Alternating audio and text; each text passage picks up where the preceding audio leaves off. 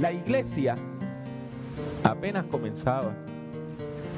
El crecimiento de la comunidad cristiana había obligado a los apóstoles a reorganizar el trabajo de la iglesia. La iglesia estaba creciendo tan rápidamente que ya los apóstoles no daban abastos y tuvieron que nombrar a siete hombres para que se encargaran de la administración de la comida y de la distribución de la comida a las mujeres viudas de la iglesia, para que los apóstoles pudieran tener más tiempo para predicar.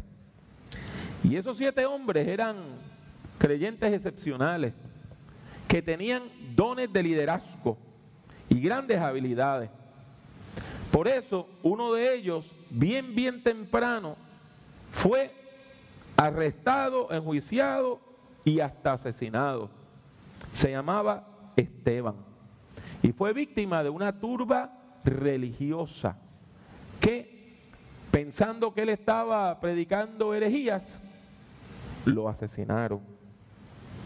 Y otro de ellos, llamado Felipe, también se destacó. Y este se destacó como uno de los grandes evangelistas de la iglesia primitiva. Y comenzó su ministerio en Samaria. Felipe había regresado de Samaria a Jerusalén. Y poco después de regresar, recibe una revelación divina. Un ángel se le aparece y le ordena que vaya al desierto del sur por el camino que va de Jerusalén a Gaza. Felipe, Felipe, fue y lo hizo en obediencia a Dios. Y cuando fue, encontró en su camino a un personaje muy particular, el tipo de persona que usted y yo nunca vamos a ver en nuestra vida, porque ya no existe. Era un hombre africano que venía específicamente de un país llamado Etiopía, que todavía existe, lo único que hoy es mucho más pequeño que lo que era en el mundo antiguo. Y este hombre ocupaba un puesto muy alto en el gobierno de su país. Pero ¿por qué yo le digo que nunca usted y yo nos vamos a encontrar con una persona así? Porque este era un hombre eunuco. Y quizá algunos de ustedes nunca han escuchado la palabra y quizá algunos de ustedes jamás habían escuchado el concepto y quienes lo habíamos escuchado, pues nunca hemos conocido a un eunuco. Y él trabajaba para una reina, que era la reina de Etiopía, y todas las reinas de Etiopía se llamaban Candace. Ese era el título dinástico.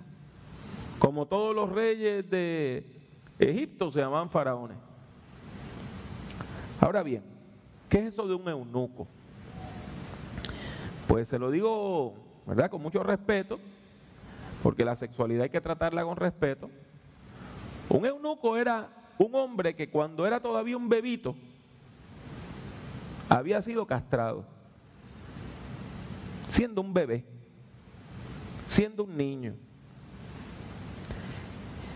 Y había sido castrado para que se dedicara a una de dos cosas, o a servir en la corte real, o a cantar. Porque entonces cuando un niño tiene ese tipo de trauma, no le cambia la voz. Entonces puede tener una voz de soprano el resto de su vida. Bueno, la mayor parte de ellos, como le dije, eran mutilados cuando eran unos bebitos y no podían decidir. O sea que cuando crecían, ya ellos tenían esa condición. Y usted se preguntará que para qué se hacía una crueldad tan grande. Bueno, los eunucos eran creados para que trabajaran en el palacio. Entonces los mutilaban para que no pudieran aprovecharse sexualmente ni tener ningún tipo de contacto sexual con la reina o las princesas. Si el rey tenía un harem, los hombres que servían en ese harem eran eunucos. Si un hombre tenía que hacer trabajo para una reina, tenía que ser eunuco.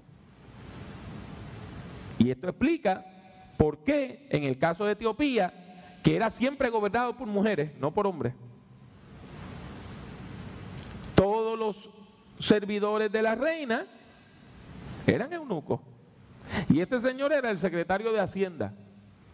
era el encargado de los tesoros.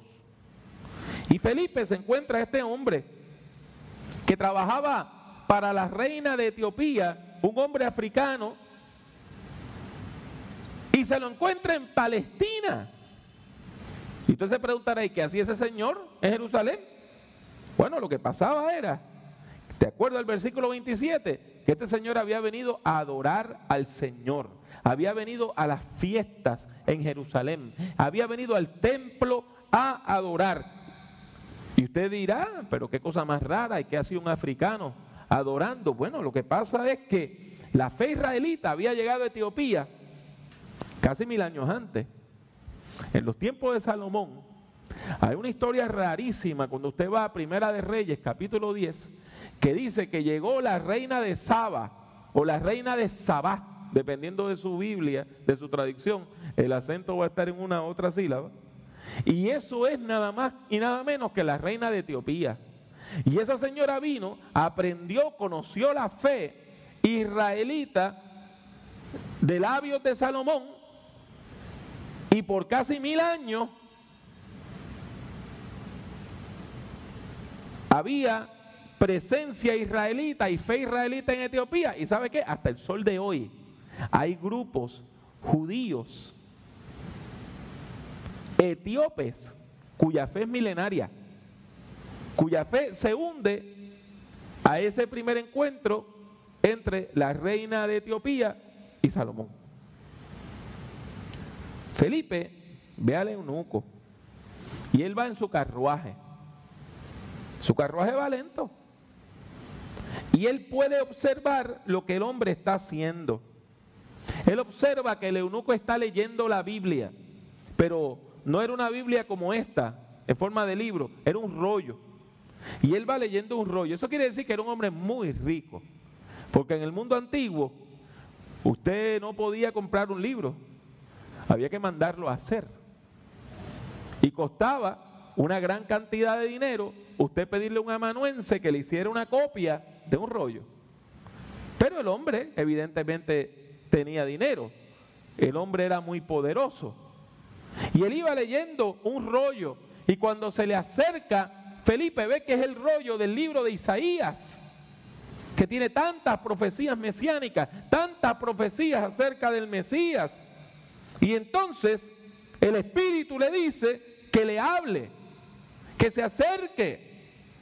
Y Felipe le hace una pregunta crucial. ¿Entiendes lo que lees? ¿Entiendes lo que lees? El hombre se sorprende y le responde, ¿y cómo voy a entender si nadie me enseña? Si nadie me explica cómo yo voy a comprender. La respuesta de Felipe a la presencia del eunuco, la respuesta del eunuco a las palabras de Felipe establecen un diálogo. Y en ese diálogo pastoral, ese diálogo didáctico, uno se convierte en maestro y el otro en estudiante, y el evangelista le enseña a el eunuco a leer la Biblia, pero le enseña a hacer una lectura cristológica, a encontrar a Jesucristo en las escrituras y empieza a explicarle. Y aunque la Biblia no nos da mucho detalle, hay una cita a partir de versículo 32 de Isaías 53 como oveja fue llevado al matadero, como cordero delante de sus trasquiladores. Se callará y no abrirá su boca. Sufrirá la cárcel, el juicio y la muerte. ¿Y quién entonces contará su historia? Si él será arrancado por completo de este mundo de los vivientes. Y el eunuco le dice, ¿y, esto? ¿El escritor lo escribió de sí mismo o de otro? Y Felipe empieza a decirle, esto se cumplió en Jesús. Y por medio de ese diálogo pastoral, el eunuco conoce del mensaje de Jesucristo y cuando se le habla de la fe y se le habla del bautismo, van llegando a un cuerpo de agua y él le dice, mira que hay agua, ¿qué impide que yo sea bautizado?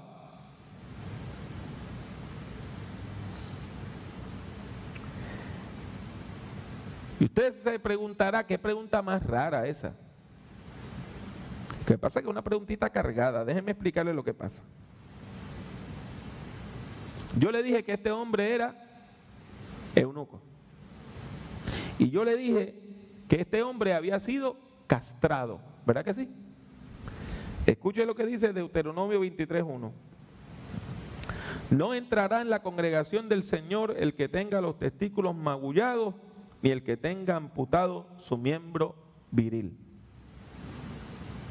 O sea, que la ley de Moisés a él lo excluía del pueblo de Dios. Él podía leer la Biblia, podía ir al templo, podía ofrendar, pero no podía ser aceptado como parte del pueblo de Dios de acuerdo a la visión del judaísmo y de la ley de Moisés. Había un impedimento. Y este hombre le pregunta a Felipe, todo eso que tú me dices es muy bonito, pero mi condición me impide bautizarme.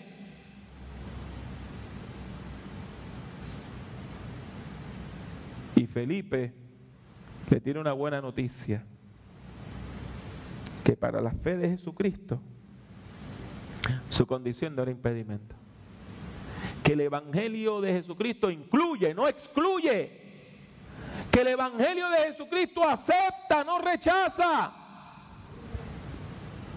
Y entonces el hombre desciende a las aguas del bautismo y confirma su encuentro transformador con Jesucristo.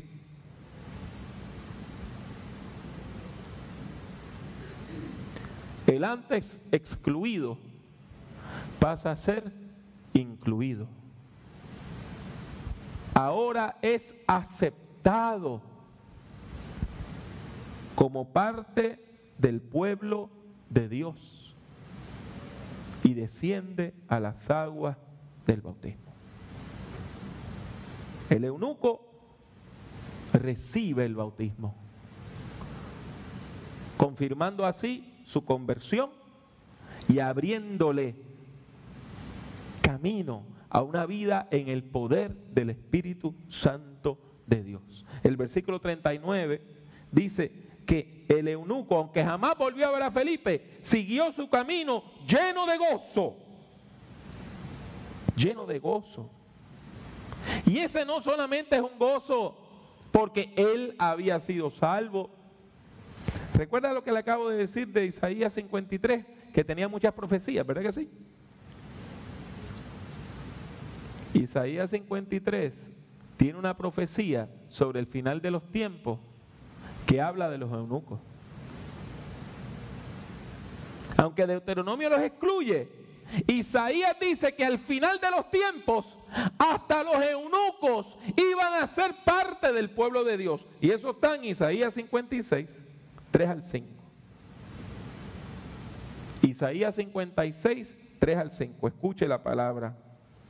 Dice, que no diga el extranjero que me sigue, el Señor me apartará totalmente de su pueblo. Ni diga tampoco el eunuco, miren, solo soy un árbol seco, porque yo el Señor digo a los eunucos que observen mis días de reposo y opten por hacer lo que yo quiero y se aferren a mi pacto en mi casa y dentro de los muros de mi ciudad, os haré más famosos que si hubieran tenido hijos e hijas. Les daré un nombre perpetuo que jamás será olvidado. Dios le dice al eunuco, tú vas a estar en mi casa. En este encuentro se cumple esta profecía. Es la inclusión de los antes rechazados. Es que Dios abre las puertas de su casa para recibir con amor a todos a todas, aun aquellos que la sociedad oprime, aun aquellos que la sociedad le dice, tú no vales nada. En la casa del Señor son hijos e hijas amados y amadas. ese mismo Dios que ayer llamó a Felipe, hoy nos llama a nosotros, a usted y a mí. Y nos llama a que nosotros formemos parte de su pueblo. Y todos aquellos que formamos parte del pueblo de Dios, debemos entonces cumplir la tarea de proclamar el mensaje transformador del Evangelio. Dios desea que ustedes y yo nos acerquemos a los demás, sobre todo a esas personas que se sienten que no tienen espacio en la iglesia. Busque esa persona. Háblele de Cristo. Ábrale las escrituras como lo hizo Felipe. Y cuando la persona diga, algo impide que yo sea bautizado, diga no, no hay impedimento, porque Dios quiere bendecirte. Vamos a predicar este mensaje. Nuestra sociedad necesita este mensaje de apertura, de inclusión, sabiendo que Dios desea que las personas antes marginadas reciban este impacto transformador del Evangelio de Jesucristo y lleguen a formar parte del pueblo de Dios. Vamos a hacerlo en el nombre del Señor, en el nombre de Jesús.